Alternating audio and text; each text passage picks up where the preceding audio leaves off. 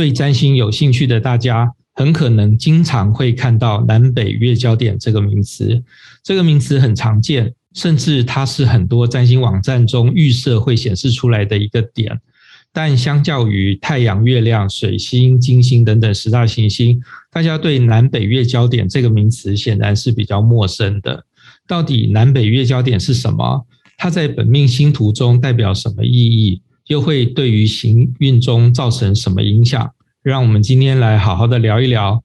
各位听众，大家好，欢迎大家收听韩良路生命占星学院，我是韩良路生命占星学院的妙佩伦。现场还有宋伟翔，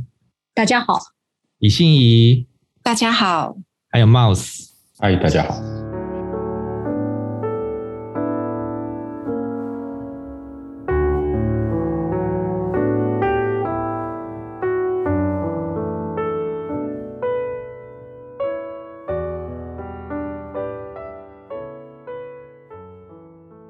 在星图中，我们常常会看到一个我们很不熟悉的东西哦，就是南北月交点。而我们对太阳、月亮、水星、金星其实是其实是有一定程度是熟的，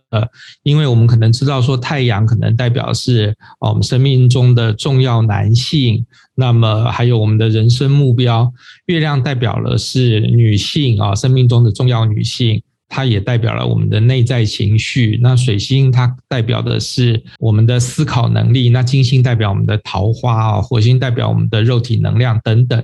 这个我们是常常会听，然后呢，大致上呢啊。呃，我们也会知道说它是什么意思，因为它们是很明确的东西，就是它是一颗星啊。那么像是木星啊、土星，它是社会星嘛，哦，那它就社会资源等等。可是南北月交点它就比较复杂一点了，因为它不是星，它是一个点，所以说呢，哦，它会有一些让我们觉得比较困惑的地方。好，那我先跟大家讲解释一下南北月交点呢是怎么找。呃，我们打开最熟悉的占星之门的话，你输入你的出生年月日，还有出生时间跟出生地之后，你会发现说，在那个盘里面有一个东南西北的北啊。那这个东南西北的北就是所谓的北月交点，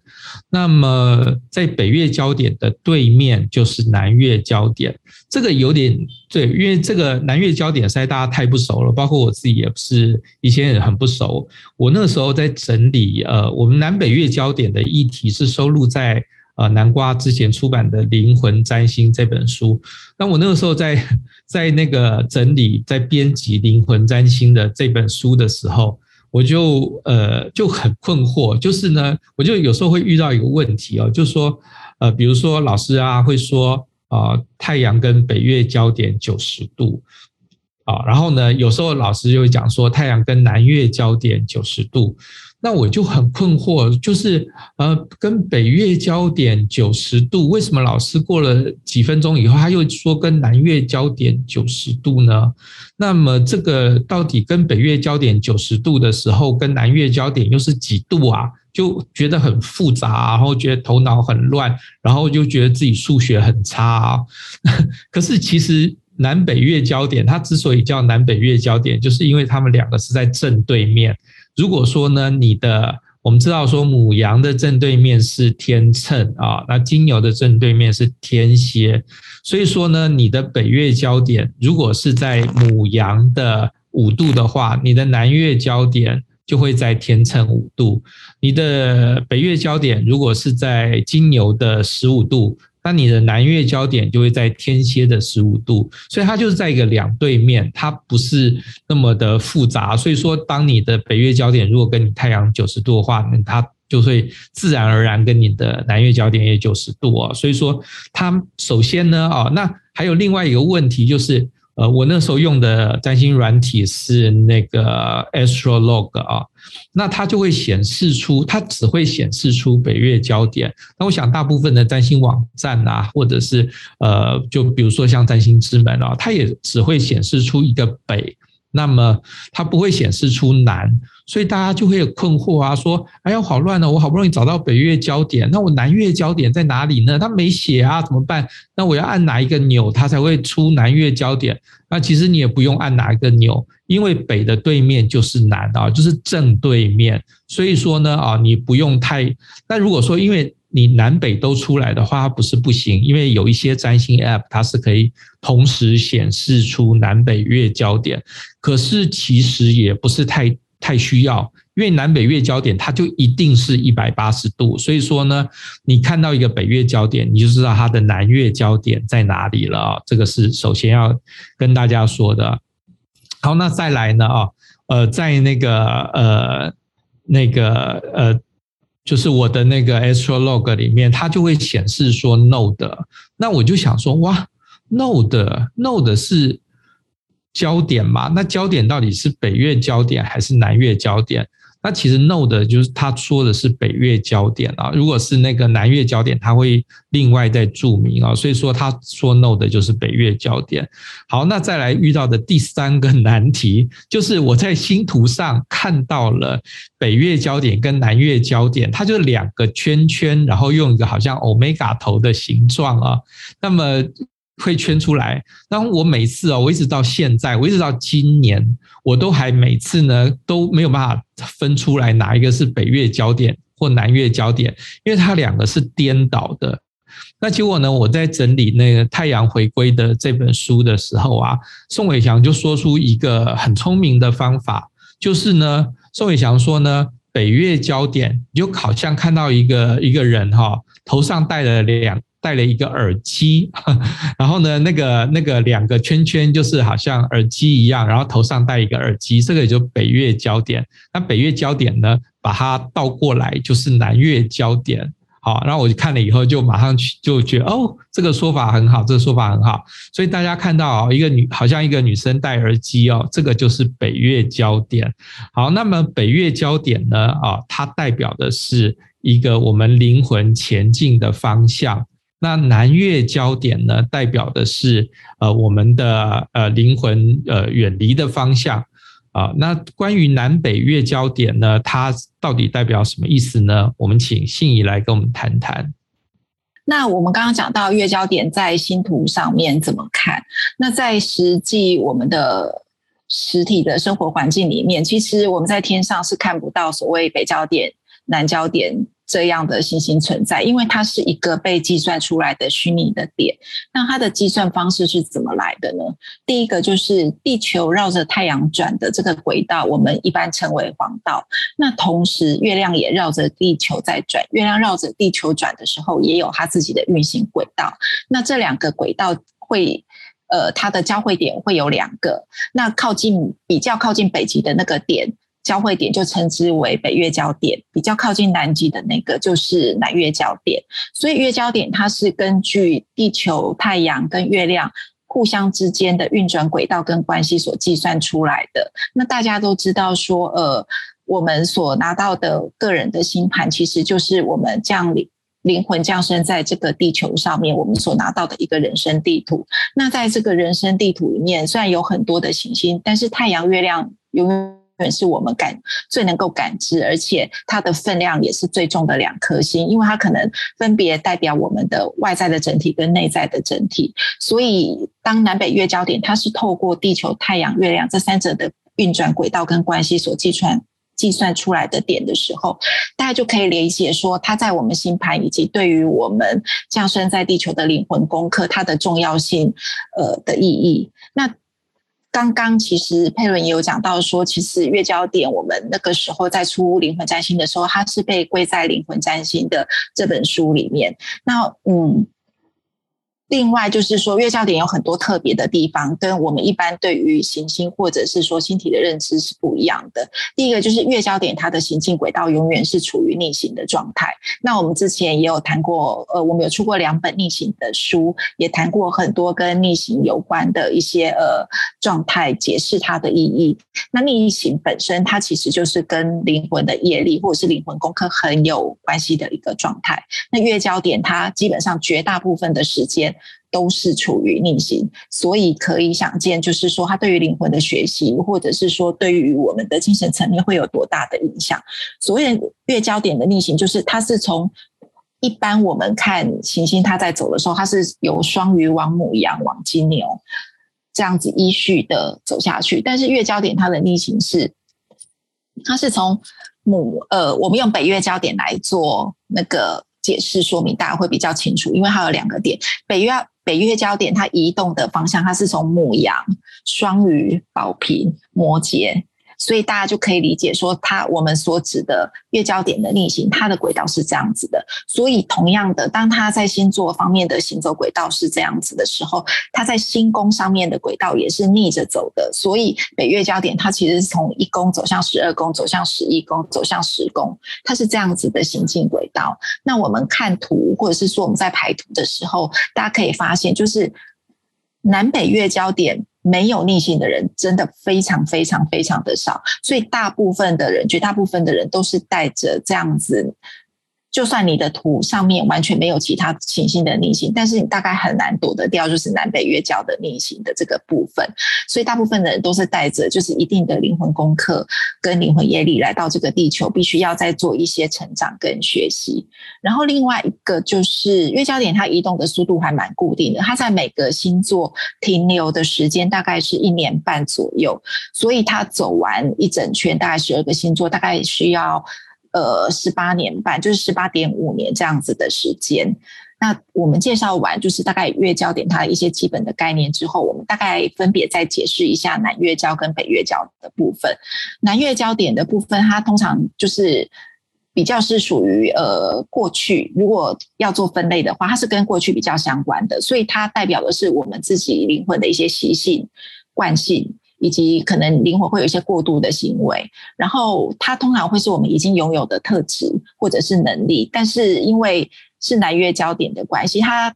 我们感受或者是说我们表表现出来的状况，通常会是它比较负面的状态，那这个就是要。当然，它就是赋予我们的一个功课，我们必须要去学习、提升跟改进的部分。然后，北月交点它代表的是我们的潜力以及潜在的资源。那北月交点同时也是我们比较陌生的领域，它不像南月交点，它是我们的习性嘛。然后，我们可能对它是已经有一定程度的熟悉，或者是说自然而然的就把它当成我们。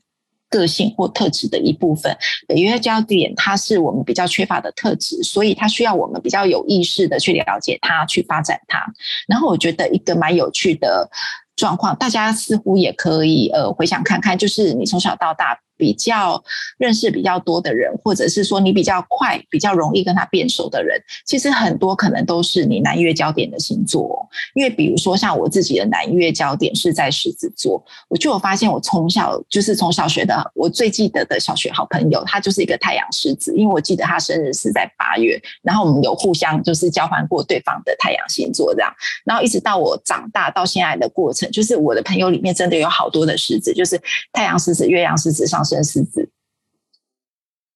然后我本能的就是觉得狮子座的人，我就是很喜欢，或者是觉得狮子座人就是特别可爱，然后特别容易跟他们当朋友。可是，所以南月焦点它会给你一种，嗯，当你碰到。星座就是这个人，他可能太阳、月亮或上升的星座跟你的南月交星座是一样的，甚至是呃刚好他的度数跟你很接近的时候，你都会有一种他乡遇故知的感觉，就是很容易就跟这个人变熟，或是很容易就是跟他相处。那北月交点就比较不一样了，北月交点它是我们刚刚讲过，它是我们比较缺乏的特质，或是比较陌生的领域，所以呃。北月交的人，我们可能刚北月交星座的人，我们刚开始接触，可能都会比较觉得没有办法很快亲近，或者是说觉得很陌生，或者是甚至会抗拒北月交点星座的人。像我的南月交在狮子嘛，所以我的北月交就是在宝瓶。那宝瓶的人，我自己印象中，我认识比较多宝瓶的人，是在我进大学以后，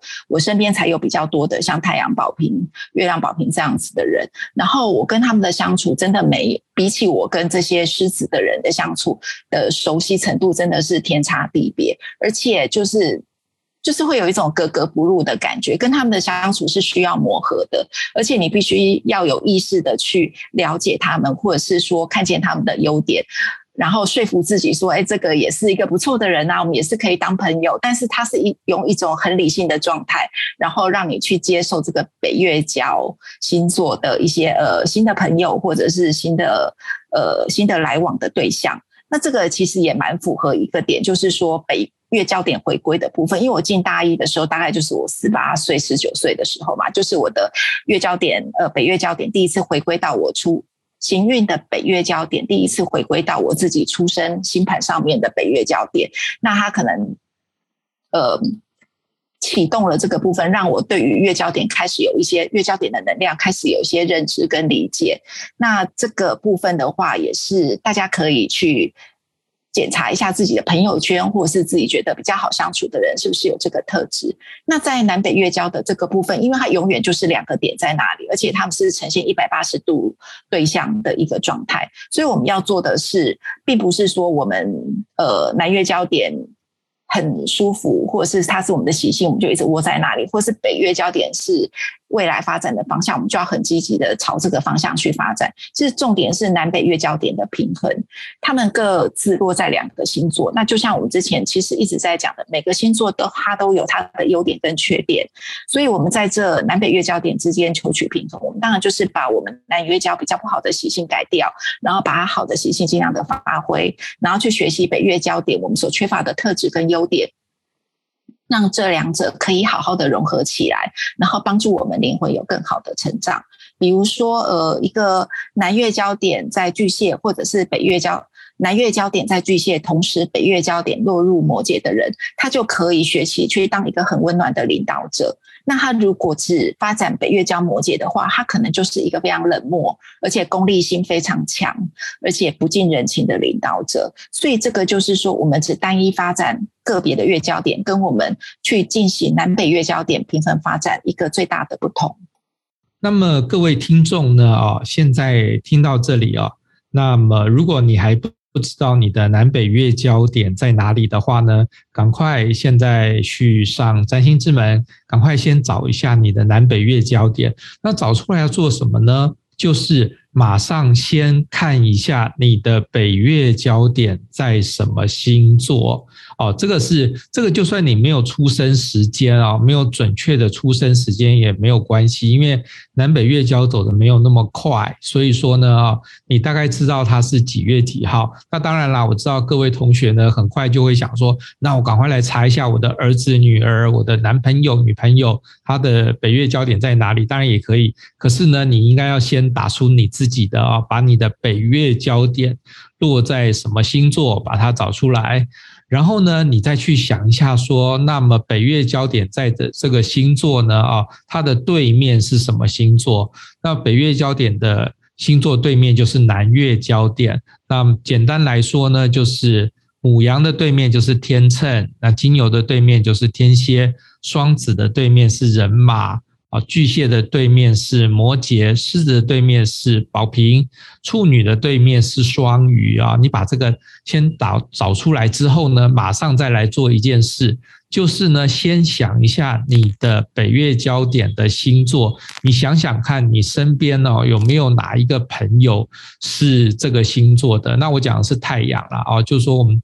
能够知道身边同朋友们的太阳已经很不错了哦，所以说呢，你就先想想看你的身边朋友有哪一些朋友呢，跟你的北月焦点的星座是一样的，然后你再去想一想你在身边的朋友哦，有哪一些是跟你的南月焦点的星座是相同的，那你就先想一想啊，然后呢，我来举，那趁大家来想一想的时间呢，我就来举我的例子啊，就是呢。首先呢，我的南月交点，因为刚信仪有讲啊，南月交点是我们过去式的习性，那么我们北月交点呢，是我们往前往未来的方向。所以说呢，我们其实是对于南月交点跟北月交点都是同时是很有感的。那像我的。南月交点也是在狮子啊，所以说我身边就有很多狮子、太阳狮子的朋友啊，哦，那那个像我的好朋友就某某嘛，啊，那他就太阳狮子啊，就超级狮子啊，四颗星在狮子啊，所以说呢，啊，那个每一那我就真的觉得说，哇，这个就太阳呃，就是南月交的感觉就是这样子哎，就是说我跟这个南月交的朋友，就太阳狮子的朋友，我因为我南月交在狮子啊，就是说那个我们在一起啊，就很像说我们上辈子就是认识，而且我南岳交点是在，反正就是呃在三宫嘛，所以说呢，我南岳交点。我就很像说，我们前辈子就是同班同学啊，或者是兄弟姐妹啊，就每天聊天。就我其实我平常不太跟人家聊天。那如果说呃各位呃传讯息给我的话，我。都会把它公事公办的回，可是我其实不太会跟大家聊天啊，我不是一个会聊天的人。我觉得每每个礼拜啊，去上有氧课，去上瑜伽课啊，我都没有那个能力跟我的同学们聊天，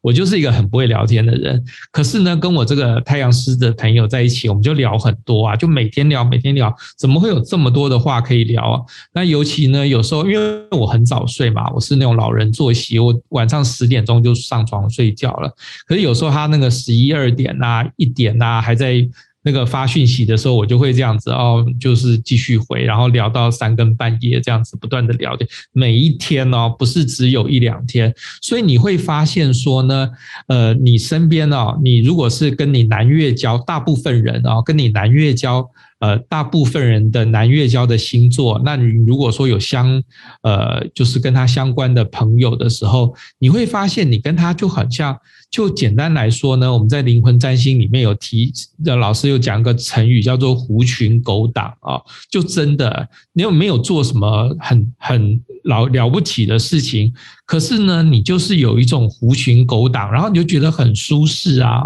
很像上辈子你就是跟他是好朋友的感觉啊，这个可能大家都可以先查一下，先查一下你的南月焦点落在什么星座，然后马上来想一下你的周围啊，有没有哪一个朋友是具有这样子的，就是他跟你南月交的星座是相同的啊，然后再来是你要去查一下北月焦点的星座，那北月焦点的星座呢，你会发现说呢，它会是你敬仰的。呃的一个朋友，或者是敬仰的一个目标，可是呢，你要去跟他在一起去做什么事情，有一点点，它都是有难度的。就简单来说呢，哈，我跟我那个那个南月交的狮子座的朋友啊，我们在一起就没有做什么事情，就是每天就在鬼混，然后在那边讲八卦。然后在那边讲别人的坏话等等啊，就是讲朋友的闲话，然后都讲得非常的轻松。那其实他没有什么目标性，那只是他让你很轻松。可是我对于北月交点的朋友就比较严肃哦。我在前前东家的我的座位对面啊，就是一个呃太阳宝瓶的女生啊。那那个我的北月交在宝瓶嘛。所以说呢，我就经常在观察这个太阳宝瓶的女生啊。那我就这个，我跟这个太阳宝瓶的女生的的感情也很好哦。她是我遇到的人之中啊，最有，就对我来说，她就是真的是很有智慧的人。而且她，比如说，她会很多国的语言啊，就是说什么英文啊，什么法文啊，都。都是小 case 啊，就他比如说什么奇怪的比利时文啊，或者是拉丁文啊。有一次，那个我们老板就拿一本那个拉丁文的很古的书哦，然后他就说：“哦，那看一下目录好了。”然后大惊说：“啊，你拉丁文也会？”然后就说：“哎。”以前学校修过了啊，那就所以那可是他就是很奇怪的，他是一个很奇怪、非常宝瓶的奇怪的人啊。就是说他有很多的那个作息啊，都跟其他的同事格格不入啊。然后呢，他的那个思考模式跟他的工作模式呢，也非常的像外星人。所以，可是他又是我很敬仰，就是我前公司，我当然。很喜欢我的前同事啊，可是他可能是我最喜欢的前同事的前三名，可是他又是个很奇怪的人，所以说呢，我不可能跟这个太阳保平的，也就是我的北月江保平哦，我不太可能就跟他好像狐群狗党一样，每天跟他有聊不完的话。可是呢，他是一个我很敬仰的一个同事啊，所以说大家在看这个南北月交的时候，你就可以发现说，哦，的确会有这样的，就是说北月交你可能也。也喜欢，南月礁你可能也很喜欢，只是说南月礁就是你的舒适圈。那那个舒适圈是来自于上辈子呢，就是过去式啊，你就是很熟悉这个领域。那么对于北月焦点的那个星座呢，你会发现说呢，它是一个我们的呃未来啊，就是说我们对于未来都有恐惧，都会有点裹足不前。可是它还是你喜欢的东西，只是说呢，你会觉得有一点点呃，有一点点困难，有一点点深度哦。好，所以说呢，各位呃听众呢，听到这边。啊，希望赶快去查一下你的北月焦点跟南月焦点各自落在什么星座，并且呢，稍微去思考一下啊，北月焦点，呃，你有哪一些朋友，身边的朋友，他跟你的北月焦点是同样的星座，然后去查一下有哪些朋友跟你南月焦点是同样的星座。好，那么北月焦点跟南月焦点啊，我们刚刚才说南月焦点是过去式呃的一个习性，那么。呃，北月焦点是前往未来的方向。那我们在神秘学里面呢，可以有一个说法，就是说呢，我们说如果把你的过去式啊，哦，就是用一句话来表达，它就会是你的南粤焦点。那如果把你的未来啊，就是来生哈，做一个呃，做一。简约成一句话来讲的话，它就是你的北粤焦点，而我们的今生今世呢，就是从南粤焦点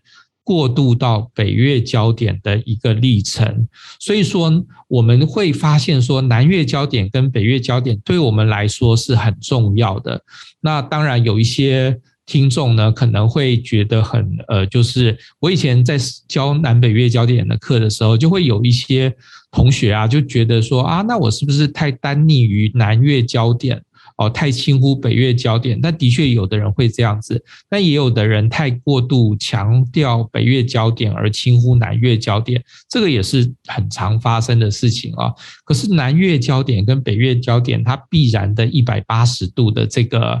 呃这个两极呢，其实是给我们一个很好的方向，就是让我们去了解说世界上的能量是可以整合的，因为他们就是正对面的一个很精准的一。一百八十度，我们在星图中要遇到精准的一百八十度的机会非常的少。你想想看啊，你今天如果是日月一百八，它日月一百八到很精准的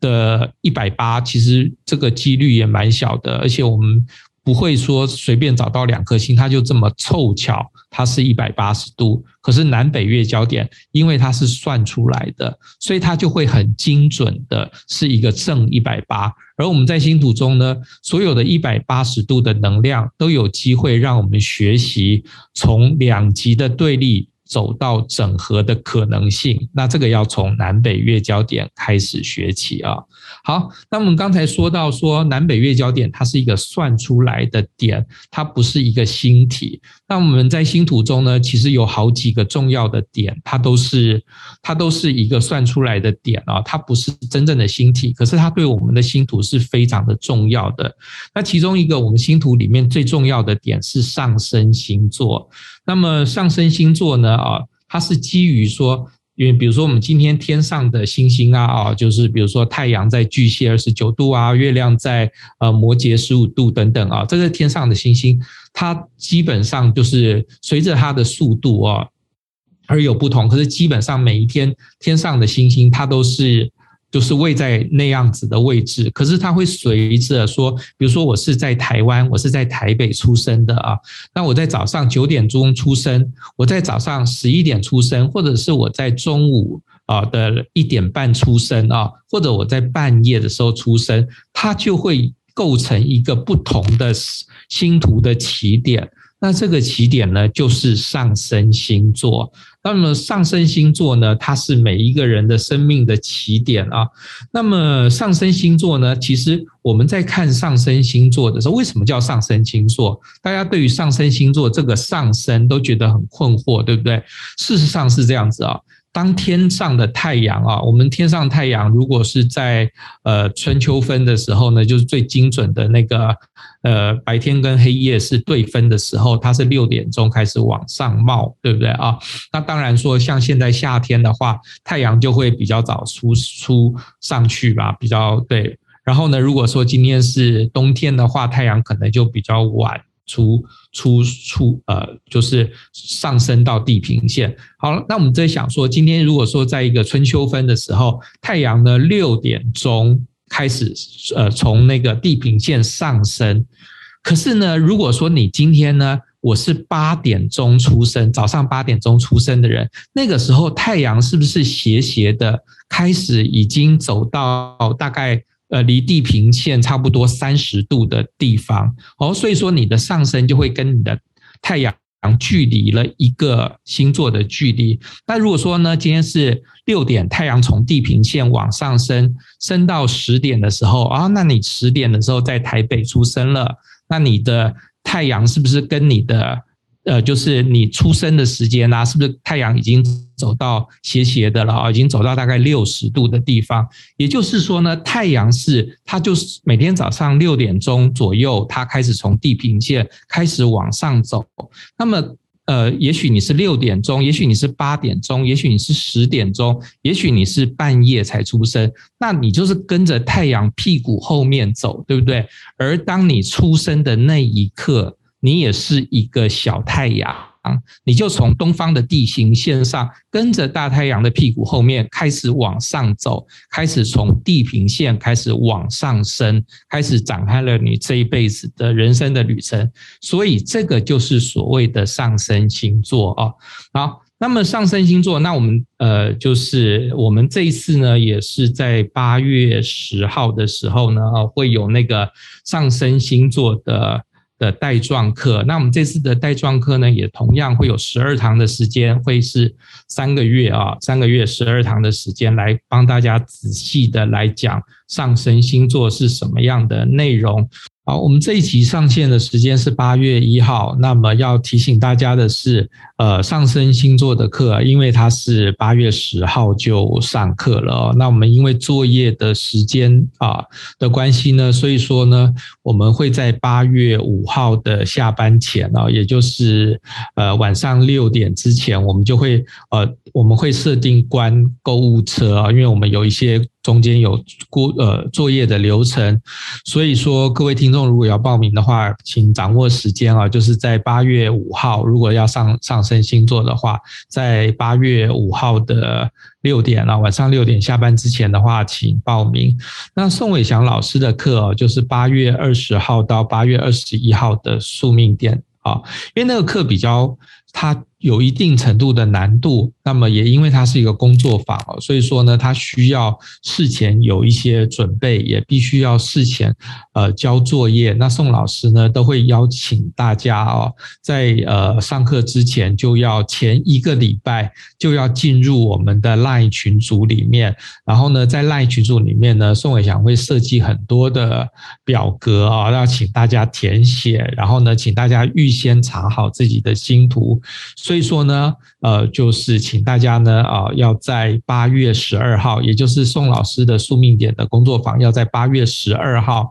礼拜五的下班前，也就是六点之前完成报名啊。那大家呃，要提醒大家的是，那像我自己，因为教的是教的是比较简单的基础班哦，所以说呢，大家只要在上课之前呢，进入群组就可以了。那可是因为宋老师的班，他是工作坊，他是一定会有。一些课前的作业，并且呢，大家填了作业之后呢，呃，大家可能看到那个作业之后，呃，要去思考说怎么填。填的时候，宋老师也会检查大家有没有填错啊，这些是需要一点时间的。所以说呢，宋老师的宿命点的工作坊是八月十二号礼拜五的呃傍晚六点啊，我们会关闭购物车。那另外也提醒各位啊，就是说。大家在报完名之后啊，大概三天、三个工作天左右，都请检查一下自己的 email，因为呢，哦，那我们在 email 会公布上课的 line 群组，那请加入 line 群组里面。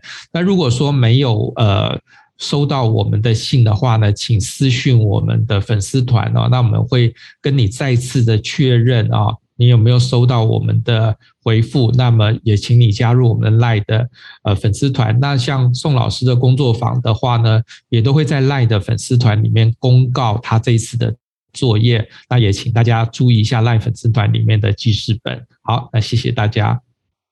好的，我们在八月二十号、二十一号连续两天会开设太阳回归盘上的宿命点相关的工作坊以及课程介绍。我相信很多。同学可能对于宿命点这样子的一个议题，还是感觉到蛮陌生的，因为坊间也没有太多的参考资料可以搜寻。不过呢，呃，主要的原因是因为宿命点是在蛮近代的时候才被一个电力学家所发现的，经过数学计算所发发现的一个点。然后呢，可是，在宿命点发现过后呢，当代的占星师们然后开始前仆后继的对于这一个新发现的宿命点议题。进行了大量的资料研究跟探索之后呢，哈，慢慢的也开始产生了一些相关的结论。然后呢，到目前为止，宿命点。好，被我们认为在占星星盘上面呢，是一个代表了我们所谓内在的潜意识的力量。好，然后诱发到外面的环境里面，然后形成了某一些刺激我们人格转变的事件，或者人格转变的一些关系机缘。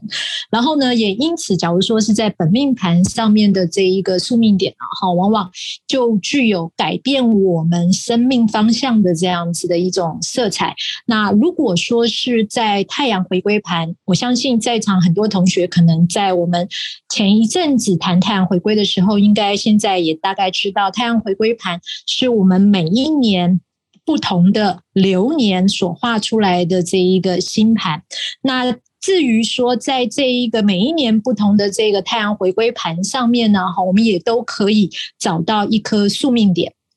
那么这一颗宿命点，其实就暗示着我们在当年会碰到的所谓最具有戏剧性色彩的关系，或者是说可能会在今年出现的改变我们个性或者是说观点的一些相关的事件，它会是以什么样子的形态，会在哪一个领域当中出现？然后所以说我们这一节课呢，哈，主要就是借由这一个太阳回归盘上面每一年。好，这一个宿命点的这一个变动，然后借由呃一些案例来跟同学们分析。假如说，哎，你之后在看到自己的太阳回归盘上面的宿命点，然后出现在呃什么样子的星座、什么样的宫位，然后跟什么样子的行星有相位的时候呢，大概你心里面就会对于啊，我可能接下来这一年哈，我的人生会。呃，在哪一些地方会比较具有一些所谓的呃转折性的，好，或者是戏剧性的一些关系事件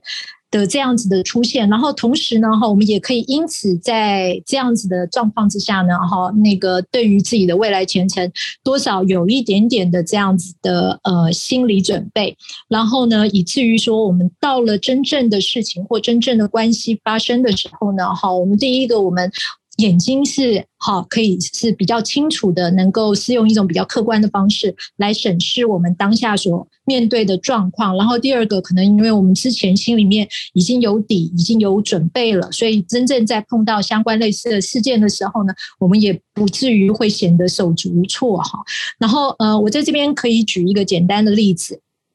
像我有一个朋友哈，他就在有一年失业了，然后呃，他在失业的这一年，其实他已经四十多岁了哈，刚好是一个很尴尬的一个年年龄。然后他在之前的公司已经是做到了一个高阶主管的这样子的一个位置，然后所以他原来的工作环境给他的这个薪水待遇也非常好。不过呢，在他失业之后呢，他发现他在呃，等于说进入了这一个呃，重新步入职场求职的这个状态里面。他发现，就是要不然就是其他公司给他的待遇没有办法符合他之前的那一个水准哈，要不然就是呃他。依他多年的职场打滚的经验，他就可以很容易的看出来这个公司有什么样的问题，那个公司有什么样的问题。所以在这样子的一个蹉跎之下，经过了一年半左右的一个时间，他都还没有办法替自己找到很好的这一个呃新的工作的这一个归属。也因此，他就动起了一个念头，就是他想要开公司。然后，因为他相信以他过去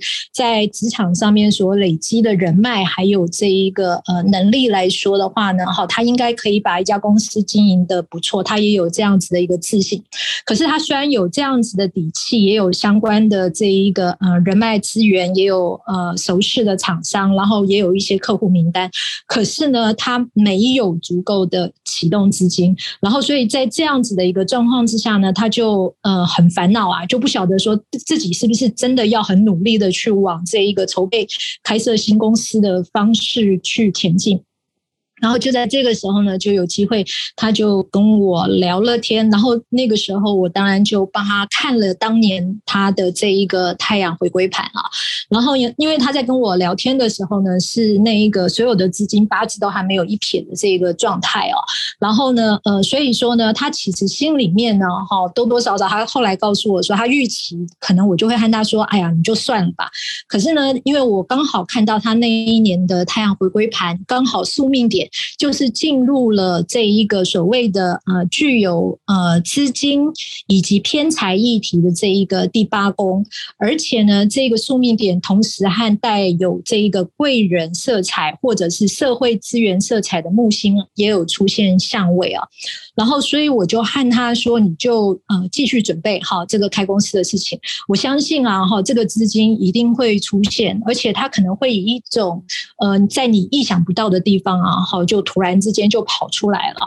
然后呢，呃，这个朋友当场虽然跟我说他实在想不出来那个有什么样子的人，然后会愿意投资他。不过呢，那个因为反正他跟我认识很久了吧，所以他多多少少还是。”呃，觉得好像有一些可以信的哈，所以他就还是继续的哈，在那边做这一个呃创立公司的这样子的一个筹备。然后呢，结果就在某一天，他去参加小学同学会的时候呢，想不到他就碰到了一个小学同学。然后那个小学同学刚好在那一段期间呢，因为自己的这个公司呃有也赚了不少的。钱，然后也有盈余，然后也在找一些适合投资的这一个机会，然后刚好两个